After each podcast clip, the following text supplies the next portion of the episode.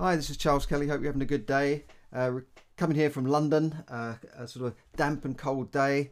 And today the Prime Minister has been on his feet in Parliament announcing some new measures for regional lockdowns. I say lockdown, I use that term loosely. I wouldn't call it a full lockdown as in the case of some countries where people can barely go out. These are more restrictions on certain kinds of businesses, certain kinds of gatherings, and they're aimed at cities like Liverpool and Nottingham, where the cases have been a little bit higher than usual. So what are these things? Well, they're closing some of the businesses down, like these gaming places where people stand at fruit machines gambling all day, throwing their money down the drain, really, taking money off the food of their families, basically. I don't have any sympathy for these gaming casino type places.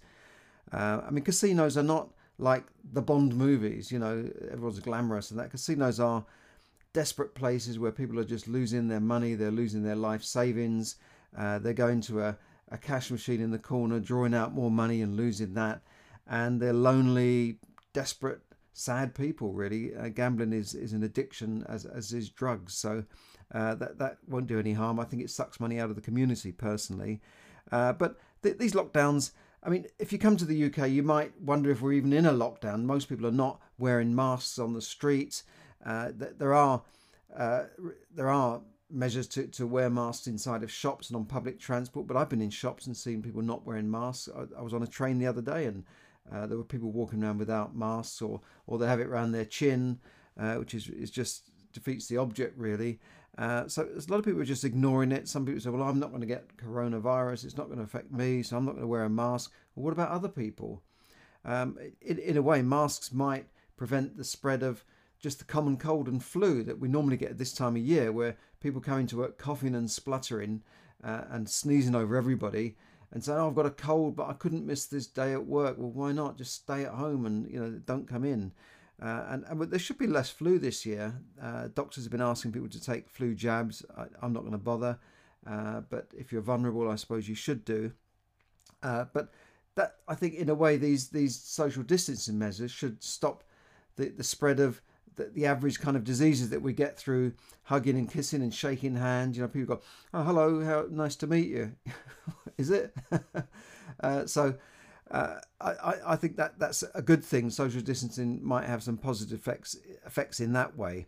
Now, at the same time that Boris Johnson has announced these measures, last week the Chancellor, Rishi Sunak, said that he will be bringing in new schemes to help businesses that have been forced to shut down by coronavirus restrictions. And a lot of these are in the leisure and the arts, and the scheme will run on the 1st of November, and employees of businesses that are forced to close down will receive 2/3 of their salary, their wages, funded by the government. It will start from the 1st of November and run for 6 months. And a Treasury source has told the BBC that this could cost hundreds of millions of pounds a month. So you're into billions by the end of the 6 months. And that's on top of the other schemes that have been running. And, you know, I mean, there is an estimate that this could cost 300 billion over a year to the government. And I think it could be more. And where is this money coming from? It's been printed. It's digitally, not even printed off a press. It's just digitally created out of thin air. And the central banks are doing this. And this money is then pumped into the economy, but it doesn't seem to end up in anybody's pocket apart from the banks.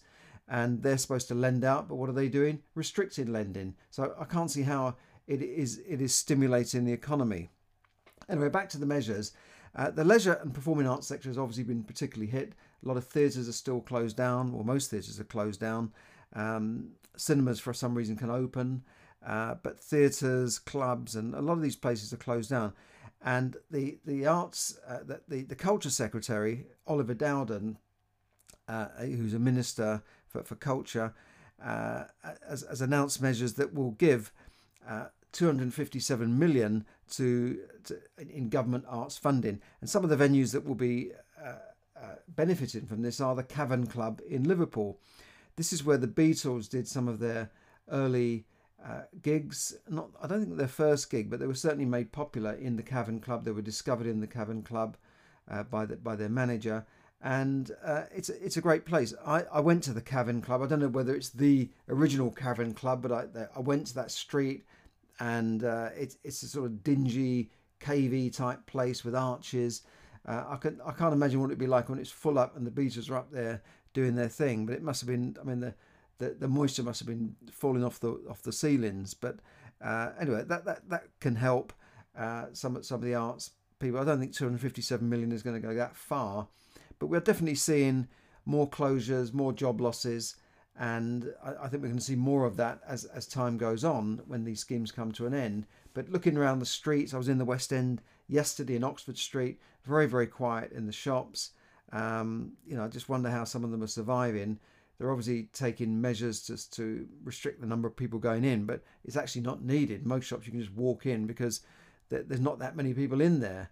So I don't know what's going to happen. It looks very quiet in the West End, and this should be a time when it's busy. There should be tourists around, but I just don't see it. So I think jobs are going to suffer in the coming months. I just think there's no way out of it. So how would the markets react? You think the stock markets would be going down and crashing, but no, the stock markets have barely reacted to this bad economic news. In fact, they're up last week slightly. Today they're up in the morning. They're slightly about level now.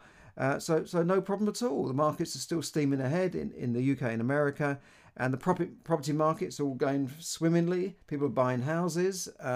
Great. It looks like nothing's happening, doesn't it? Well, but we shall see.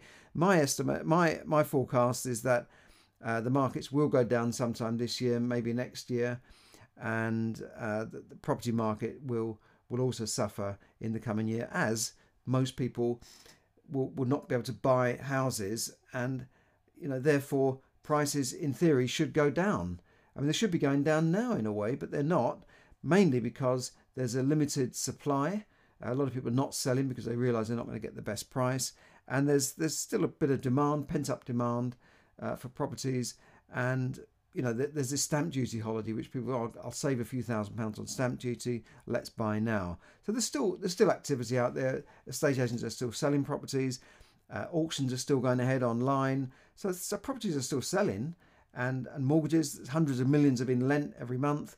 So it's not as bad as it seems. And it's certainly not as bad as in some countries where, people are just starving because their job is gone, they've got no income, and literally they are on the streets begging in some countries because there is no state aid, there's no government safety net.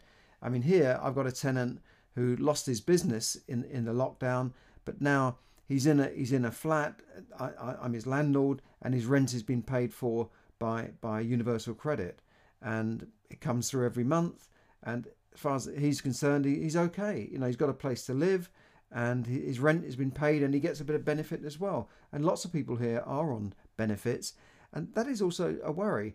How is this going to affect the economy? Because if the government has to spend money on benefits, they will eventually have to raise taxes or find that money somewhere, and it means that less money can go into positive investment that benefits the economy in the long run. At the moment, they're just firefighting, paying out benefits, paying for this, paying for that. And, obviously these things have got to be done, but how will it affect the economy in the long run? And that's my concern, is how the economy will be affected in the long run with so many people claiming benefits. And I can see it, you can just see it around the place. It's that's an epidemic in itself. So that's not great news today. But at least there are measures to help people in the UK. So we should all be grateful in the UK that we've got a free health service, that there is a safety net there, that, if you lose your job, you've got some benefits there you can claim. And that's probably why the UK is a magnet for every migrant in the world, I think. And that's why they're swimming over the channel in inflatable dinghies just to get here, to get their foot on British soil. So anyway, thanks for listening, and have a great evening wherever you are, or a great day. Bye for now.